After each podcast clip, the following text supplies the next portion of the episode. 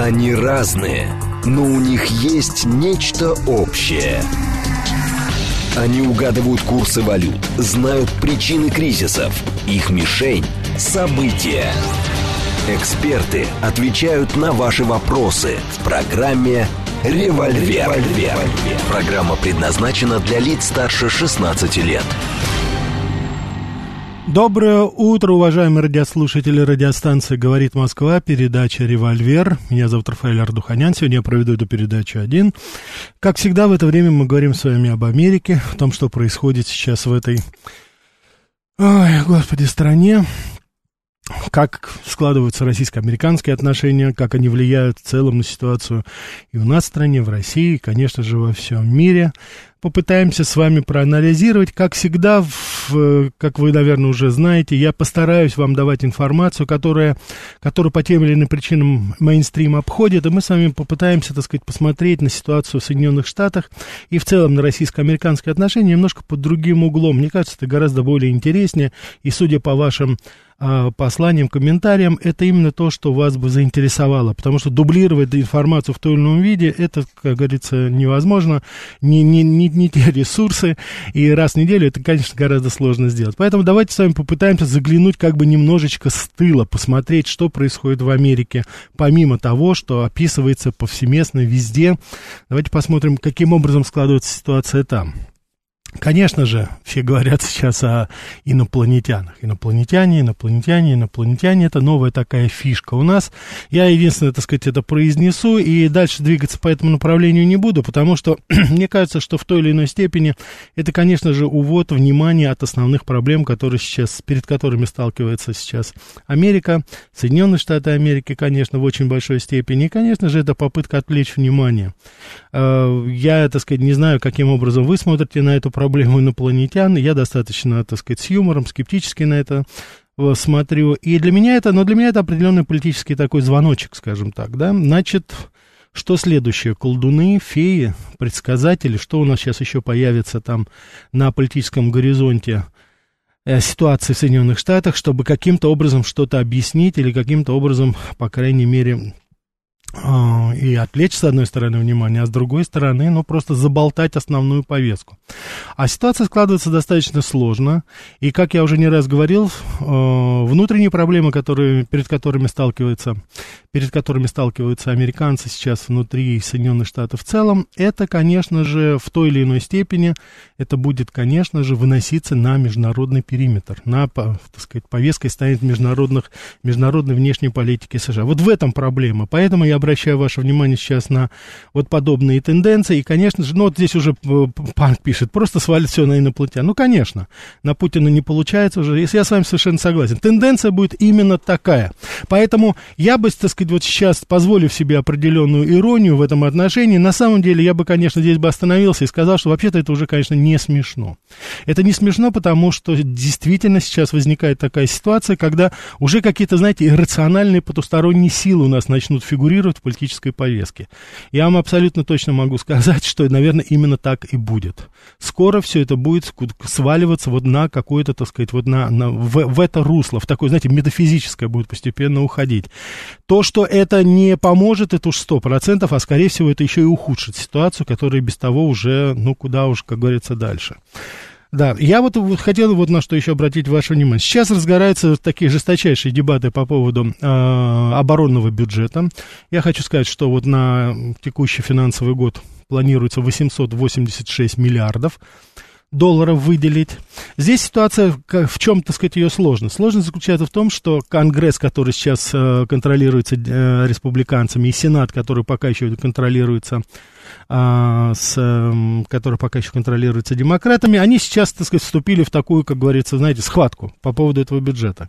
И вы знаете, я вообще-то не хотел сначала говорить об этом. Немножко такая скучноватая, может быть, так сказать, тенденция. Мы с вами знаем, что примут бюджет, сколько надо, выделят, нарисуют, напечатают. Здесь, как говорится, проблем не будет особых. Но потом, когда уже, я, знаете, дальше, так сказать, прочитал, стал смотреть, ну а в чем причина? Я не особый специалист в военной области, но меня удивило. Основной камень преткновения, основная точка вот этих дебатов, помимо всего прочего, как вы думаете, качество обмундирования? Да нет. Может быть, зарплата ветерана, может быть, что-то они хотят сделать? Да нет, тоже нет. Оказывается, вся вот эта схватка, она у нас, так сказать, складывается в той или иной форме только из одного. Кто будет платить за аборты военнослужащих? Вот это у нас основная сейчас проблема. Платить будет государство, или это должны те платить, как делать аборт, что делать и так далее, и так далее. Вот у нас сейчас, так сказать, тенденция к обсуждению, вот о чем бьются и та, и другая партия сейчас. Но без этого же никак нельзя, понимаете? Какие-то группы интересов, лоббисты там выступают, естественно, феминистические организации, которые влияют, и так далее, и так далее. Вы знаете, если бы я, наверное, вам не сказал, что это бюджет Пентагона, ну, вы, скорее всего, бы это, наверное, ну, в лучшем случае мы подумали, что это там бюджет Департамента здравоохранения, наверное. Нет. То же самое, та же самая woke-повестка, она у нас, собственно говоря, и там. Так что вот что происходит в этот момент. Конечно же, очень любопытно сейчас складывается ситуация опять для Трампа. Против него опять выдвинули обвинение. В чем обвиняют Дональда Трампа? Он приказал своему помощнику стереть видеозапись у себя дома, в своей резиденции Мар-а-Лаго. Оказывается, он не имел права это делать. Вот и все. На что возражается: послушайте, это мой дом, что хочу, то и делаю. Нет, вы не имели права. Нашелся, естественно, такой добрый самаритянин, который заложил своего, так сказать, хозяина. И неизвестно, кстати, вот еще фамилия его не раскрыта, но вот, судя по всему, еще будут две, так сказать, это. Я просто хочу вам сказать, что сейчас ситуация складывается достаточно серьезно для Дональда Трампа, потому что все эти обвинения, это вот на первый взгляд кажется, ну, подумаешь, там, сказал, стереть. Нет, ему же вменяется то, что он препятствует правосудию, понимаете, в чем дело? Препятствует правосудию. Вы представьте себе ситуацию, когда вы там не пропустили автомобиль, допустим, там, который вас попросил, а там, оказывается, ехал какой-то прокурор, который спешил куда-то вершить правосудие. Вот вы были препятствием правосудию. Ну, можно посмеяться? Нет, не до смеха. Это федеральное обвинение, это федеральное, так сказать, дело. А федеральные дела, я уже вам говорил, они ведут к тому, что человека могут не допустить к выборам в конечном итоге. Потому что предыдущее обвинение Дональда Трампа, как вы знаете, это измена и шпионаж. Это, значит, такой закон был в 1917 году, во время Первой мировой войны. Вот Дональда Трампа нашего за то, что он сохранил там документы, которые он имел полное право оставлять у себя, потому что официально резиденция Мар-а-Лаго, она была, так сказать, закреплена как бы как резиденция, летняя резиденция президента на тот момент Дональда Трампа. И мы сейчас вменяем то, что он шпионажем занимался, и предательство. Вот это, так сказать, обвинение президенту. У нас один президент, значит, нынешний Дональд Трамп, он у нас, извиняюсь, Байден, это жулик, махинатор, коррупционер, взяточник. А другого у нас обвиняют в шпионаже. Вот у нас реалии современной Америки. Можно как угодно к этому относиться. И то, что я сейчас немножко, может быть, утрирую, но суть от этого не меняется. Вот вы можете себе представить, какие политические решения в той или иной форме, в самых разнообразных областях, какие политические решения могут быть сделаны, какие выводы могут быть сделаны на официальном, неофициальном уровне вот в этой ситуации. Когда простой американец живет сознанием того, что нынешний президент это просто взяточник, жулик, вор, мздоимец, руководитель мафиозного семейного клана Байден, а с другой стороны у нас, значит, оказывается, получается шпион. Единственное, что, знаете, вот прокуроры, они очень переживают сейчас, вот особенно нью-йоркские, которые сейчас занимаются делом Трампа, они очень переживают, говорят, мы пока еще не доказали, что Трамп передавал эту информацию, значит, там, соответственно, либо нам, либо китайцам. Вот пока еще вот это слабое звено в их обвинении. То есть он информацию как бы собирал у себя в Мар-а-Лаго, ну а где еще, правда, президенту собирать, так сказать, вот, но не в камере же хранения на вокзале, да? Вот. Но он пока еще не передавал. Вот это вот слабо. Они сейчас ищут это. Вы не думайте, это они ищут. Кому же он передавал?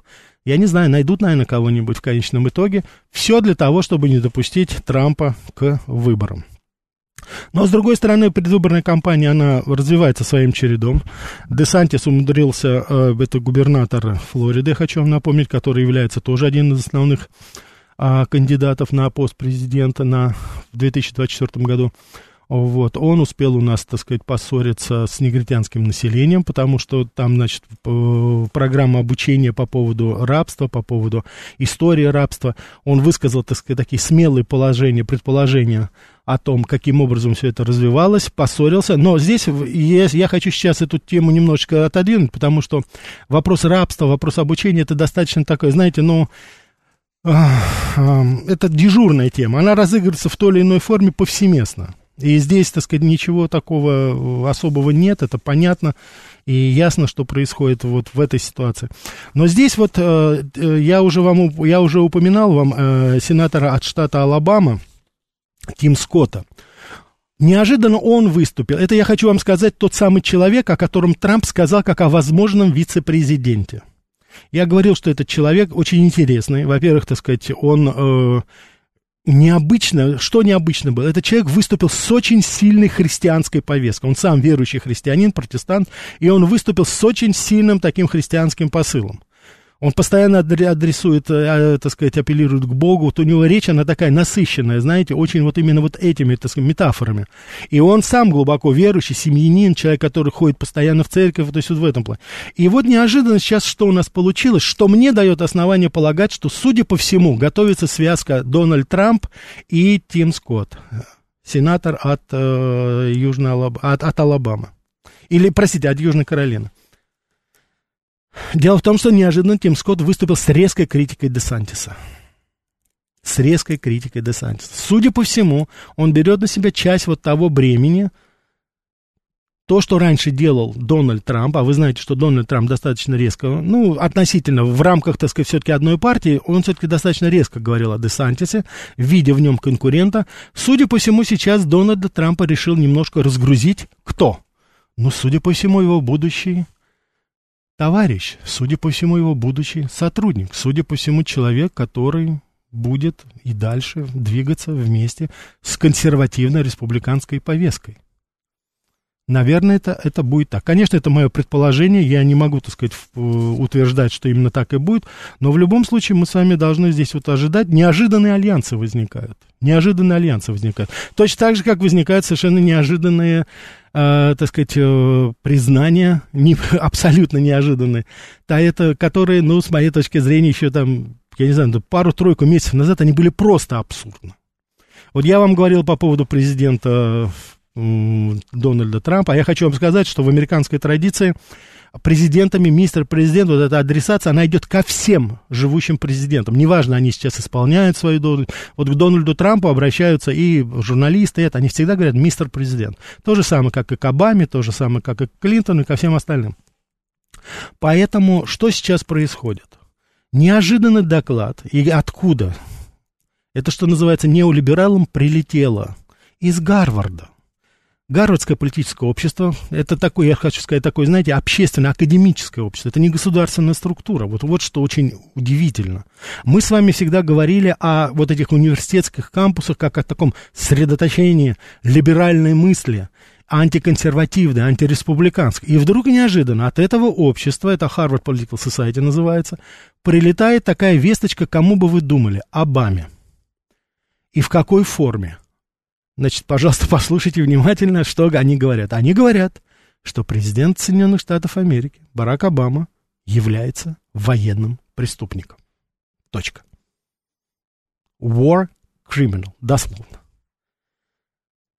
Такого ожидать было достаточно все-таки еще совсем недавно, ну, так сказать, ну, невозможно. Тем более, что это же самое общество, этот же самый университет, там очень много есть таких, значит, очень много есть самых таких разнообразных организаций, но вот это такая scholar, это представители, это, значит, аспиранты, профессоры, там, политические деятели на местном уровне объединяются в этом обществе. Вот то, что это оттуда прилетело сейчас, это достаточно симптоматично. Как я это вижу, хочу поделиться с вами, а вы, как говорится, скажите, как вы думаете, есть ли основания для подобного утверждения? Дело в том, что, судя по всему, крысы начинают грызть друг друга. Мы с вами говорили о неолиберальном сообществе каждый раз, и это совершенно справедливо. Оно, так сказать, противостоит сейчас консервативному, скажем так, Америке, то есть пополам, у нас здесь разделение.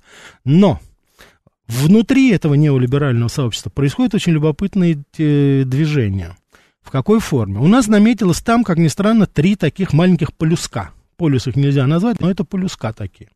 У нас возникла, значит, группировка Байдена, как бы она ни зависела от других. У нас возникла группировка сейчас Клинтонов, и у нас, безусловно, группировка Обамы. В очень многих вопросах, как вы сами понимаете, они, так сказать, у нас сливаются воедино. Точно так же, как в свое время сливались воедино нацистская Германия, хорватские усташи, бандеровская, так сказать, бандеровцы с Украины или, допустим, там, так сказать, франкисты Испании. Да, фашисты были фашисты. Так вот, неолибералы — это неолибералы. Вот. И сейчас там внутри происходят вот такие вот движения. Значит, мне кажется, что, ну, простите за такой немножко жаргон, так сказать, Обаму заказали. Мастер пишет: да вы что, у него же Нобелевская премия мира. Я думаю, что вот за это как раз он, если и сливали эту информацию, а Гарвард — это такая вотчина немножко Клинтонов, понимаете, в чем дело? Это такая Клинтонов немножко. Они, наверное, уже борются за то, чтобы, так сказать, кто первый в этом гадюшнике. Поэтому вот начинается вот такая вот у нас очень интересная важня. И, как ни странно, здесь прилетает это не кому-нибудь, а вот Бараку Обаме. А это Обама, я хочу сказать, такой, знаете, святой у нас был вроде бы. Вы все прекрасно, я надеюсь, помните эти совершенно унизительные, позорные кадры, когда нынешний президент Байден шарахается по сцене, не в состоянии, так сказать, ни с кем поговорить, потому что все сконцентрировались вокруг Обамы и, так сказать, явно показывая, кто там хозяин. И даже Барак Обама, так, я не знаю, нарочно, не нарочно, но проговорился, что это мой вице-президент, когда это уже был давным-давно не его вице-президент. Да, конечно же, простите, забыл, как всегда, СМС-портал 925-88-88-94-8, Телеграм для сообщений «Говорит МСК-бот», прямой эфир 495-73-73-94-8, Телеграм-канал «Радио Говорит МСК», Ютуб-канал «Говорит Москва». Всегда буду рад услышать ваши вопросы, ваши комментарии. А мы с вами продвигаемся дальше. Ну, тема такая, знаете, тоже, так сказать, очень... Это возраст, конечно, возраст. Вы знаете, что случилось у нас тут недавно с лидером Сената, меньшинства сенатского Мич МакКоннелл, ему тоже 81 год, тоже человек, так сказать, скажем так, упал. Ну, это уже, знаете, так читаешь эти мысли, так сказать, читаешь вот эти вещи, уже особо не хочется, так сказать, комментировать все это. Но понимаете, в чем дело? Я вот хочу просто еще раз. Вы совершенно справедливо, уважаемые радиослушатели, иногда останавливаете, когда мы говорим вот о таких ляпах, которые допускает Байден, в свое время Пелоси. Вот сейчас у нас Мич МакКоннелл неожиданно возник. Ну... Кого можно было послать улаживать отношения с Китаем? Ну, не Блинкена же, правда? Отправили один раз. Чуть не запорол все дело. Ну, конечно же, только 100-летний Киссинджер. Это надега наша, единственная, последняя. Ему, кстати, как вы сами видите, это совершенно неофициальному человеку был оказан более теплый прием и более радушный, и более, так сказать, такой помпезный, чем официальным лицам. Так что, конечно, это бог знает что. Еще хочу обратить ваше внимание на ситуацию, которая складывается. Да, вот здесь вы пишете, сценарист «Карточного домика», явно человек в теме. Это безусловно, и я, кстати, хочу поздравить Кевина Спейси. После того, когда люди разрушили его жизнь, его карьеру, его оправдали, вы знаете. Он, оказывается, не, так сказать, никому не приставал и никого сексуально не домогался. Вы знаете, ну, прошло лет 5, да, по-моему? Все в порядке. Американское правосудие. У нас вот есть некоторые, так сказать, наши радиослушатели, конечно же, каждый раз они говорят о том, что какое там все-таки правосудие, как там все это быстро делать, как там все это... Ну вот, спросите у Кевина Спейси. Я уже не говорю об Ассанже, конечно. Спросите Кевина Спейси. Талантливый человек, не без греха, судя по всему, тут, как говорится, я не собираюсь судить его, но то, что человек не заслужил такого отношения и вот такого, таких последствий после всего этого, будучи, он там расплакался, когда суд, так сказать, его реабилитировал, но это, конечно, трагедия, что говорить, потому что я уж не знаю, сможет ли он пройти через все это. Вот, а у нас отменяется церемония награждения Эмми. Что такое забастовка? Вот это тоже очень интересное событие. оно уже сказывается в той или иной форме, оно сказывается уже на киноиндустрии, конечно же, потому что я хочу вам напомнить, что не только гильдия киноактеров сейчас, а я хочу вам сказать, что это полноценная забастовка последний раз была в 1960 году, чтобы вы себе представили, насколько это все-таки редкое явление. Сценаристы бастовали, это я был свидетелем, еще был в Америке, тогда работал, это конец 90-х годов, по-моему, 98-й год. А сейчас у нас сценаристы, киноактеры, они сейчас объединились. Киноактеры, конечно же, это гораздо больше, скажем так, гораздо больше профсоюз и по своему влиянию, по своему бюджету, вне всякого сомнения. Я просто хотел бы, чтобы мы с вами поняли, что происходит сейчас там, потому что эта проблема, она была еще в те времена, вот когда я работал, она и сейчас осталась, то же самое. Я разговаривал с некоторыми своими приятелями, они, собственно говоря, точно так же вот сейчас, в данный момент, они говорят о том, что вот эта проблема основная в Голливуде осталось. Вот за это внешний мишур я бы хотел вам немножко такой инсайдерской информации дать. Голливуд разделен, точно так же, как и Америка разделена пополам, Голливуд точно так же разделен. Кто же это такие? Это не гендерные, это не по убеждениям ни в коем случае. Там одни актеры поддерживают республиканцев, другие либералов, там Клинт Иствуд, он у нас консерватор, допустим, очень, а вот Мерил Стрип, там и Барбара Стрейзен, они у нас либералы такие явные. Дело сейчас не об этом, потому что по поводу политических пристрастий, так сказать, нашей нынешней богемы, я думаю, мы на примере нашей страны с вами прекрасно видим, чего стоят вот подобные политические убеждения некоторых старлеток и бывших, так сказать, состарившихся звезд. Здесь дело в другом.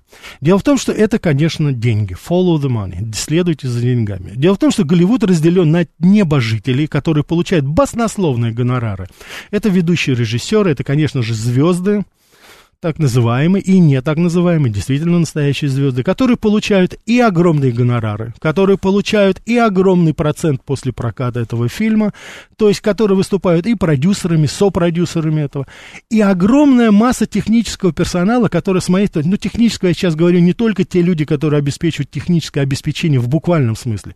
Это, конечно же, и актеры второстепенных ролей, это эпизодические роли, это массовка, это каскадеры, это огромная там, армия, целая армия, которая обслуживает это. И то, что, с моей точки зрения, делает Голливуд тем вот такой вот прекрасной сказкой. Вот эти, так сказать, свет, звук, художник, так сказать, постановочные, комбинированные съемки, то, что компьютерная графика, которая работает, там целая армия, так сказать, людей, которые создают это все.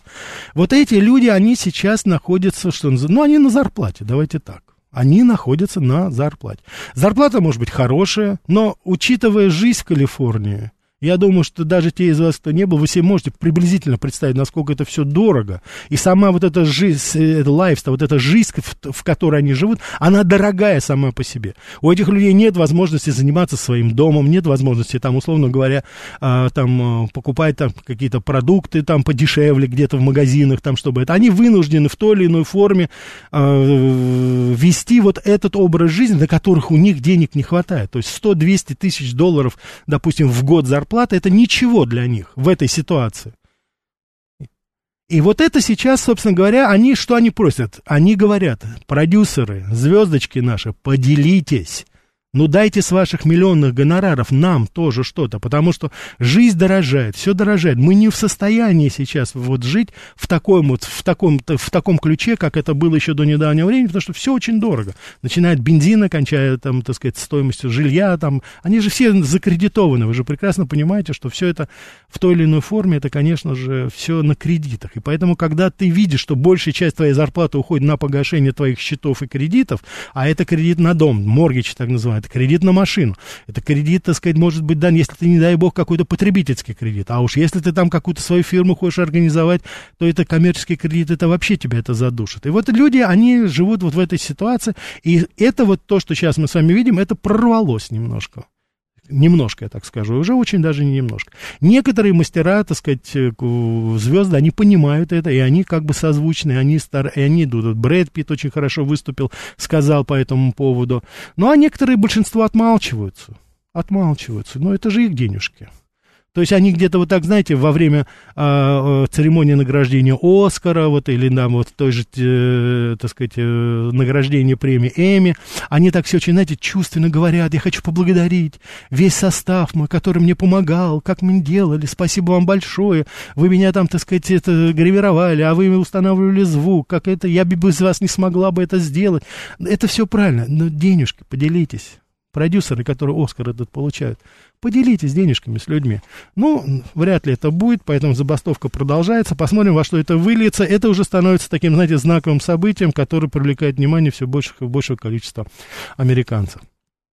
Сейчас, уважаемые радиослушатели, прервемся, послушаем выпуск новостей. Я его послушаю вместе с вами, а потом продолжим.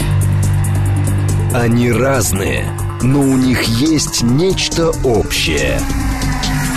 Они угадывают курсы валют, знают причины кризисов, их мишень – события. Эксперты отвечают на ваши вопросы в программе «Револьвер». Доброе утро еще раз, уважаемые радиослушатели. Радиостанция «Говорит Москва», передача «Револьвер». Меня зовут Рафаэль Ардуханян. И мы с вами, как всегда, в это время говорим об Америке, о том, что там происходит. Позвольте зачитать некоторые ваши послания здесь. Ага. Так. Какая подлость, мастер пишет. Очернить первого чернокожего президента. Да, действительно. Ари Борес пишет: Россия, Африка, что об этом пишет? Ну, вы знаете, что сейчас по итогам этого происходят очень любопытные события, очень сильный политический ход с нашей стороны. Я поздравляю ведомство Сергея Викторовича Лаврова. Вы знаете, уважаемые радиослушатели, достаточно часто здесь, на моих передачах, я говорил всегда и критические высказывания в адрес нашего внешнеполитического ведомства. Рад, что сейчас могу сказать, это, безусловно, дипломатическая победа. Из 54 49 представителей, причем некоторые на высшем уровне, приехали в Санкт-Петербург для того, чтобы принять участие. К вопросу о нашей изоляции. Поздравляю. Это уже само по себе, это, а уж то, что речь прервалась Путина аплодисментами, вы это видели. Это вообще замечательно. Очень хороший ход с зерном. Я думаю, что мы сейчас окончательно уже похоронили эту сделку, которая действительно нам мешала, так сказать, во всех отношениях. Я думаю, что сейчас вопрос этот урегулирован. Будем работать напрямую с нашими друзьями. Расширение образовательной программы, студенты оттуда, все делается, ну, что называется, в елочку. Простите меня за такой жаргон, так что очень хорошо. Мастер пишет: Ассанж все-таки предатель. Мастер, а какой он предатель? Он гражданин Австралии. Человек опубликовал данные, помимо всего прочего, он публиковал данные, кстати, я ситуацию у нас в России. В чем его предательство? Человек этот журналист, не забывайте, он не политический деятель, он не служащий какой-то. Это первое. Второе, его обвинили в изнасиловании. Потом, кстати, сняли эти обвинения, по которым его англичане арестовали. Потому что не выдерживали вообще никакого, так сказать, сравнения уже. Так что... Так, Елена пишет: постоянно у нас. У кого это? У кого у вас? Так, Елена, значит, судя по всему, вы адресуете к тому, что я говорю «у нас», говоря об Америке. Значит, я сейчас изначально, когда начинаю передачу, я говорю о том, что это тема нашей дискуссии, тема нашего обсуждения. Америка, наш. Я журналист-американист, поэтому я адресую притяжательные местоимения для того, чтобы более быть вовлеченным в ту ситуацию, которая происходит сейчас. Если вы по какой-то причине думаете, что я говорю «у нас», это имеется в виду, что я, так сказать, как американец, что ли, говорю это, то вы немножко ошибаетесь. Но если у вас после моих выступлений возникают только вот эти, так сказать, орфографические, грамматические вопросы, я искренне рад. У нас я это говорю для того, чтобы более подчеркнуть свою вовлеченность. И приглашаю, кстати, и вас тоже посмотреть, что происходит в Америке вот моими глазами. Я беру на себя такую ответственность показать вам ситуацию, которая происходит сейчас в Соединенных Штатах Америки. И поэтому делаю это более, так сказать, в такой форме, используя притяжательные, так сказать, значения в этом плане. Если вы не возражаете, я буду продолжать в этой же манере. Так, мастер, если они такие талантливые, почему они такие бедные? Это вы, наверное, про родителей. Послушайте, чума на оба их дома, как кто говорит. Я ведь говорю сейчас не о том, что им там плохо живется. Я говорю о том, что в каком состоянии американское общество, понимаете? Вот что сейчас там происходит. Я вот, знаете, вот у меня лежит новость, я не знаю, вот да, говорить об этом, не говорить, потому что, ну, я, так сказать, уже вот готов сейчас принять от вас, допустим, какие-то, знаете, обвинения в том, что я нагнетаю, как всегда. Но я не могу против этого пройти, так сказать, после этого, потому что, ну, это уже куда уже дальше. Я сейчас ссылаюсь на местную прессу Нью-Йорка. Вы знаете, что я люблю локальную прессу смотреть. Ну, вот судите сами. 5-летний мальчик Пятилетний парень застрелил своего маленького брата, трехмесячного. Случайно, наверняка случайно, да. Но ситуация-то она немножко другая, понимаете? Потому что, когда начинают выяснять обстоятельства, оказывается, что в крови этого пятилетнего мальчика был кокаин, но это еще не все. А в крови трехмесячного ребенка была марихуана. Родители лежали в отключке. Ну вот что это вам говорит о том, об обществе, что там происходит, понимаете? Ну, вот, пожалуйста. Готов принять сейчас все стрелы, как говорится, в свой адрес, то, что я нагнетаю. Да что тут нагнетать? Вот оно, тут уже и так все есть. Так, давайте не будем забывать, возьмем. Да, да, слушаю вас. Доброе утро, Ростислав. Здравствуйте, Ростислав, да. Я видел вас у Марии Бутиной и почему-то вспомнил, что Рейган в 81-м... Стоп, Ростислав, да. Вы меня видели на телепередаче с участием Марии Бутиной. А то, давайте, чтобы двусмыслицы не было. Да, пожалуйста. Конечно. Я почему-то, смотря вас, вспомнил, что Рейган в 81-м очень удивился докладу, что про его график хорошо знает Арманд Хаммер. Угу. А потом... Сейчас вот в наши дни выяснилось, что планы поездок Рейгана там знал и Михаил Васенков, он же вашингтонский фотограф Хуан Лазара. И вопрос, вот если свою некомпетентность и Карин Жан-Пьер демонстрирует как знамя, не выгодно ли это на самом деле Москве, потому что условно Джин Киркпатрик на ее месте, она стала бы пол Белого дома шерстить на тайные и явные симпатии и помощь Кремлю. Угу. Спасибо. Спасибо, да. Джин Киркпатрик — это бывший представитель Соединенных Штатов Америки в ООН, ярая такая была, ну, тогда русофобка не говорилась, антисоветчица такая была, при администрации Рейгана работала там, вот, достаточно так заметно была фигура. Не знаю, Ростислав, это такой общий вопрос, это может быть, конечно, и есть, может быть, и да, но ситуация, я еще раз хочу повторить, принципиально вот так, к тому периоду, на который вы сейчас ссылаетесь, это тогда не было русофобии, вы понимаете, в чем дело? Тогда был очень радикальный, особенно вот с Рейганом, допустим, был очень такой, знаете, интенсивный, радикальный диалог. Потому что, вот вы, если мы вспомним с вами Рейкьявик, 85-й год, это, так сказать, приезд туда и Горбачева, это было очень такое яростное... Но что обсуждали? Обсуждали стратегическую оборонную инициативу, обсуждали вопросы разрядки. Там не было обсуждения санкций там каких-то или еще чего-то, там не, это вся эта мишуры, которая мешает, так сказать, делать, вообще, так сказать, устанавливать отношения. Тогда в той или иной форме мы соглашались, мы пришли к нулевому варианту, мы сказали, что мы убираем наши ракеты средней дальности, а американцы сказали, мы першинги убираем. То есть там был диалог какой-то. Как его вел Горбачев, как его вел Шеварднадзе, звезда нашей советской дипломатии, мы это сами прекрасно все знаем. Поэтому здесь, так сказать, особо я не хочу говорить это, но там был диалог. Сейчас его нету вообще по определению. А почему нет? Потому что с такими людьми, как Карин Жан-Пьер, с ними разговаривать невозможно. О чем с ними говорить? Я имею в виду сейчас в ее лице, так сказать, с администрацией, конечно. Потому что то, что она говорит, это сейчас, я хочу сказать, вообще назревает какой-то, знаете, такой бунт и бойкот Карин Жан-Пьер.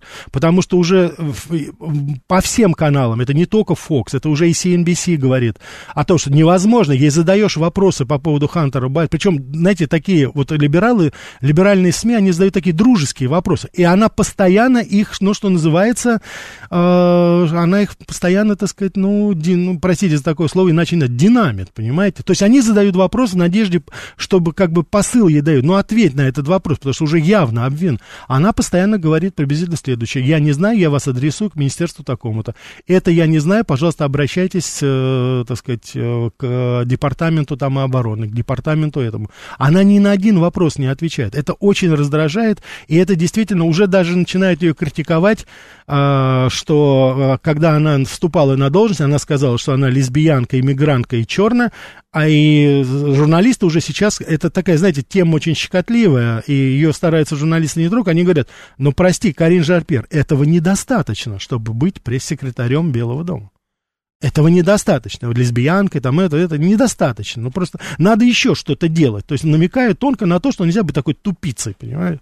И это вот сейчас повторяется из дня в день, так сказать, с ней уже раздражение повсеместно. Вот я не видел ни одного, абсолютно, нет, даже CNN, даже вот такие, знаете, очень дружеские к ней, они тоже такое, знаете, легкое беспокойство высказывается. Ну, Карин, вообще-то надо, так сказать, простые вопросы, надо отвечать. Не, ничего, все нормально. Так, давайте мы еще возьмем, потом продолжим. Да, слушаю вас. Слушаю вас, говорите. Простите, что-то не слышно, да, не получилось. Ну, это... Сейчас мы попробуем еще взять, посмотрим, как это будет. Так, Сюжеты повторяются, да. Так, добрый, скажите, почему интервью Майкла Пенса Карл Тансона уже обсудили или не обсудили? Значит, да, Василий, мы не обсуждали, но, конечно же, это интервью, оно повсеместно описывалось. Я просто не хочу слишком останавливаться долго на этом. Но Майкл Пенс, это, конечно, просто ужас какой-то. Я хочу напомнить вам, уважаемые радиослушатели, этот человек договорился, это бывший вице-президент Дональда Трампа, который предал его, это предатель по сути своей, это человек, который договорился вот до чего. Его Такер Карлсон спросил, а как вы смотрите на гонения православных на Украине? Вот. Он сказал, что, значит, ответ дословно, я разговаривал с некоторыми украинцами, они говорят, что это неправда. Такер Карлсон где-то, знаете, это надо знать Такера Карлсона, человек, который 2 секунды не может спокойно усидеть, это человек очень такой, знаете, ну, вы сами знаете, он импульсивный такой очень, но он, по-моему, секунд на 10 завис немножко, он так смотрит на него, раскрыв рот, и говорит, и что, и все, говорит, да, это, говорит, меня не касается. Not my concern, как вот Василий, он, кстати, и цитирует это. То есть это просто, конечно, уже, я уж не знаю, куда это все идет. Так, да, слушаю вас. Доброе утро, Рафаэль, Сергей Алексеевич. Да, Сергей Алексеевич, здравствуйте. Я про 3 группировки. Значит, да. Байден, вы говорите, Клинтон, Обама. Угу. Ну, Байден действующий президент, понятно. Угу. Клинтон, Обама это не действующий. У них власти нет, но есть влияние. Угу. А вот что и кто будет решающей силой противостояния в США? Кто в конечном итоге сможет склонить вот этот перевес в сторону какого-то претендента? Вот для меня главный вопрос. Это противостояние внутри у них хаотичное или все-таки управляемое? Спасибо, Сергей Алексеевич. Значит, посмотрите, Сергей Алексеевич, что происходит. Над ними стоят те самые финансовые группировки, о которых мы с вами неоднократно говорили. Чейз, Манхэттен, Морган, Стейли и прочее, прочее. Значит, хорошая новость здесь, я даже не знаю, для кого это хорошая новость, но хорошая новость просто для знания, скажем так. У них единый этот спонсор. То есть это финансовый олигархат, который держит сейчас, что называется, за горло не только Америку, но и финансовой удавкой практически весь мир. И, кстати, и мы с вами, уважаемые радиослушатели, здесь, когда видим, так сказать, скачок наших валют, это тоже оттуда идет. Правда, к сожалению, есть единомышленники у нас здесь, оказывается, в стране, которые тоже видят мир именно так, как видят они. Но это уже тема другого разговора, так что я не буду слишком глубоко уходить туда. Значит, то, что касается группировок, в чем проблема? Вот почему сейчас возникают вот такие раньше невообразимые, собственно говоря, ситуации политические в Соединенных Штатах? Дело в том, что всегда в той или иной форме консервативная часть Америки и либеральная, демократическая, сейчас говорю не по сути, а по названию партии, они всегда выдвигали равноценных, равнозначных делегатов и кандидатов на президентское кресло. На низшем уровне тот же самый баланс сохранялся этими финансовыми структурами, и они выдвигали, соответственно, в Конгресс, в Сенат, в местное, то есть там всегда был баланс. Американцы не всегда очень гордятся. Посмотрите у нас как, вот у нас 52% за, 49 против, вот у нас какая демократия. Но это не демократия. Это просто вот сколько проплатил, то и получил. Проплатишь больше, получишь больше, если надо будет. Да. Поэтому, но сейчас произошел срыв. В чем? Нет представителя, нет претендента на президентское кресло достойного со стороны либералов и неолибералов. С другой стороны, у республиканцев фактически очень большая и емкая коробочка такая, скажем так, претендентов. Во главе, конечно же, с Дональдом Трампом, и Десантис, и Тим Скотт, и так сказать, Тулси Габбард, и так сказать, Кристи Ноэм, и женщины, так сказать, прекрасно там, так сказать, люди, которые себя проявляют. У нас неожиданно появился Роберт Кеннеди-младший, но я его не могу назвать консерватором, но то, что он не либерал, вот в этом понимании, это уж точно. Мы с вами видим, что больше травли со стороны своих однопартийцев, чем подвергается сейчас вот Роберт Кеннеди-младший, это представить себе невозможно. Его не критикуют, так сказать, республиканцы совершенно. Он подвергается нападкам постоянным именно вот со своих так называемых однопартийцев. Посмотрите, вот есть это выложено так сказать, на интернете, и вы можете увидеть его слушание в Сенате. Что только ему там не приписывают. Его же однопартийцы. И антисемит он, и расист он, и кто он там, и антивакцинист он, и убийца, и кто там только нет. Республиканцы сидят в сторонке, молчат и похихикивают, потому что, ну, это уже, там делать ничего не нужно. Неолибералы убивают реального претендента, который мог бы в какой-то степени, может быть, так сказать, служить альтернативой вот в этой ситуации. Это человек диалога, человек, так сказать, с которым можно разговаривать. При всем, при том, что я ни в коей мере не идеализирую личность Роберта Кеннеди-младшего. Но человек достаточно любопытно себя сейчас проявляет. Поэтому в этой ситуации, вот в какой мы сейчас с вами, о том, что мы говорим, что происходит, отвечая на ваш вопрос, идет полный раздрай. Проблема заключается в том, что никакого управляемого хаоса нету. Там действительно хаос как таковой. А по истории, так сказать, вы прекрасно знаете, из хаоса сотворить, так сказать, мир мог только один человек, даже не человек, так сказать, а только один Всевышний. И, как вы сами понимаете, подобного там и не пахнет сейчас. Поэтому вот в этом хаосе они сейчас и пребывают абсолютно все. И куда это все будет двигаться, каким образом это будет решаться, никто из них не знает. И я думаю, что это вызывает обеспокоенность прежде всего у их, так сказать, вот у их хозяев. Потому что им же надо сохранять деньги. Политическая нестабильность внутри Америки, она нивелирует все эти фантики и триллионы долларов, которые напечатаны и уже внедрены во все, как говорится, сферы. Как только посыпется политическая институция Соединенных Штатов, посыпется и финансовая как таковая. Сейчас это определенная новелла, потому что очень многие специалисты считают, что надо подорвать финансовую составляющую, и тогда политическая структура рухнет. А здесь происходят уже другие процессы. Дело в том, что политическая структура гниет гораздо быстрее, чем финансовая, как это ни странно. Потому что в финансовой структуре там есть все-таки какие-то профессионалы, которые хотя бы, как говорится, фокусы умеют показывать нормально. Они уверяют нас, что в этой шляпе сидят 10 кроликов, а на самом деле там никого уже нету. Но создать видимость при помощи зеркал можно, и они это создают, а политическая структура не может. Это прогнившая уже система как таковая, которая не в состоянии выдержать, тех реалий, которые сейчас существуют. По сути, это окончательное, конечное вбивание последнего гвоздя в гроб неоколониализма. Вот если мы с вами сейчас просто посмотрим поведение англосаксов, поведение европейцев, это последние такие споратические конвульсии неоколониальной уходящей империи. Колониальная система была разрушена, кстати, при помощи Советского Союза. Ну, условно мы говорим, это середина 60-х годов, когда, африканские страны, одни из последних, которые завоевали свою независимость уже. И вот сейчас вбивается последний год, потому что тогда, в 60-е годы, Объединенный Запад сказал, ну хорошо, политически мы не будем как бы это регулировать, но мы будем финансово и экономически держать их за горло. И вот сейчас вот рушится вот это, вот почему я говорю последний гвоздь, уходит это влияние. И то, что вот вы, уважаемые радиослушатели, обращайте внимание на встречу, Россия-Африка, это показатель того, понимаете? Это показатель как раз того. Африка пробуждается, и вообще, третий мир, так называемый, пробуждается. Вы посмотрите, риторика какая. Как говорят лидеры Африки там с тем же Макроном. Да кто такой, чтобы нам говорить, что делать и чего не делать? Пока еще тяжело, пока еще финансово зависимы, пока еще экономически зависимы. Конечно, есть очень много еще связей, которые очень трудно разорвать. Но тенденция, я еще раз хочу повторить, не обвиняйте меня, что я там храню Запад. Никто никого не хоронит, и Америку никто не хоронит. Я просто надеюсь, что из этого испытания Америка и Запад выйдут, какие-то обновленные, если они вообще выйдут когда-нибудь. Да, слушаю вас. Да, слушаю. А вы не боитесь, что этот пробуждающийся мир коронит нас быстрее западного мира? Я понял, да. Ответ очень короткий. Нет, не боюсь.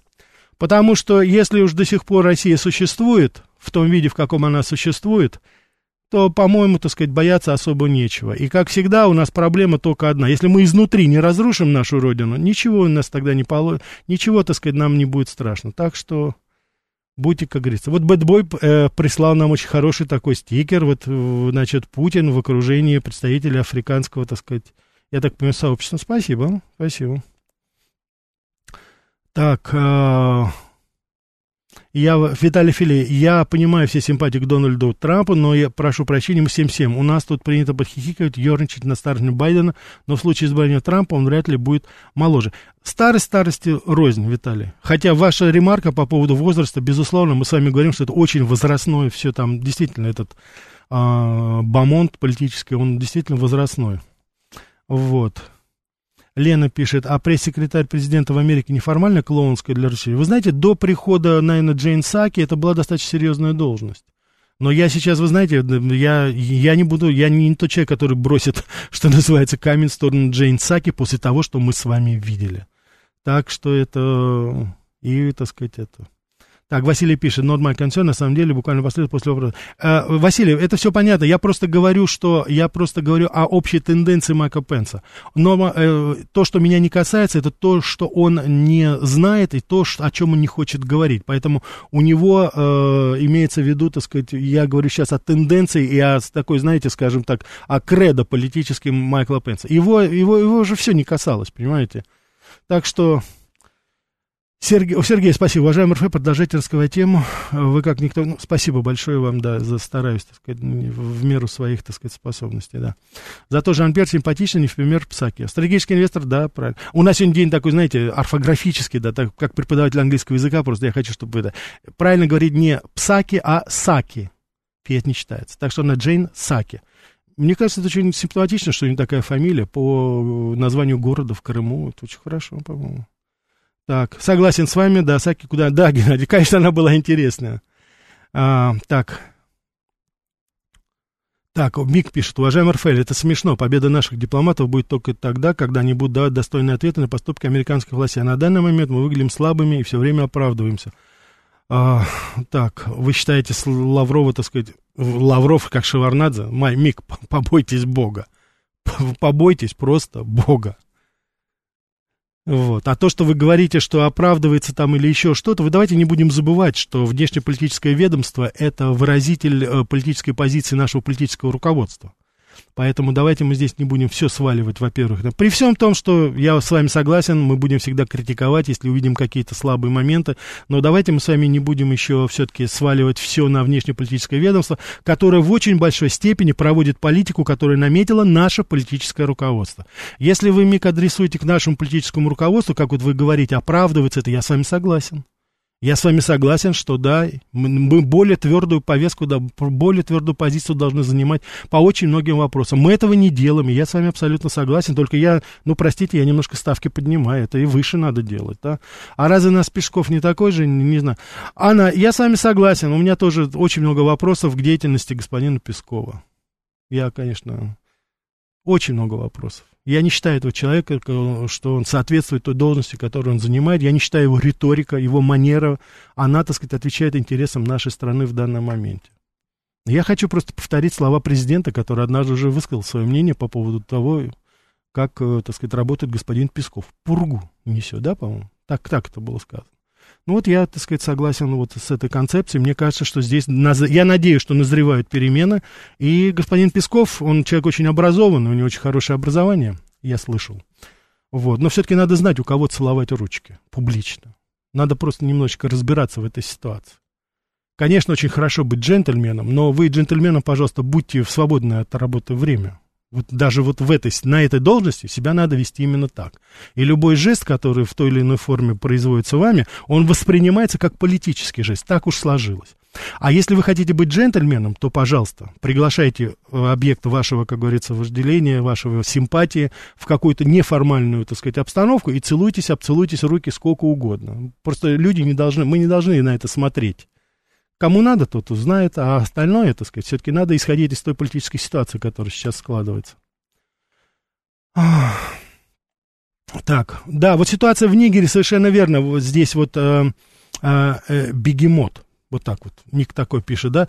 МИД осудил переворот в Нигере, а там люди с российскими флагами ходят. Вы знаете, там очень сложная ситуация сейчас. Не будем забегать вперед, и я слежу так за тем, что происходит вот в контексте все-таки наших отношений, нашей ситуации вот, российско-американских, там любопытные вещи происходят. Вообще в Африке происходят любопытные события. Я думаю, мы с вами скоро увидим, что это место нам даст очень и очень много, так сказать, новостей. Так, хорошо сказано, Василий, да, спасибо большое. Уважаемые радиослушатели, наша передача подходит к концу. Спасибо за ваши очень добрые, хорошие здесь пожелания. Я рад, что информацию, которую я вам предоставляю, вас в той или иной форме интересует. Сегодня в 8 часов мы говорим с вами о Ку-клукс-клане. Это, кстати, тема, которая была предложена нашим уважаемым радиослушателям. А завтра в субботу мы с вами поговорим о так называемом южном американском роке. Тем более недавно сегодня пришла информация о смерти одного из участников группы Eagles. Мы послушаем, обязательно обсудим еще вот эту очень замечательную тенденцию в культуре и в музыке Соединенных Штатов Америки. Значит, в 20:00 сегодня Ку-клукс-клан, завтра в 14:00 южный американский рок. Всего вам самого доброго.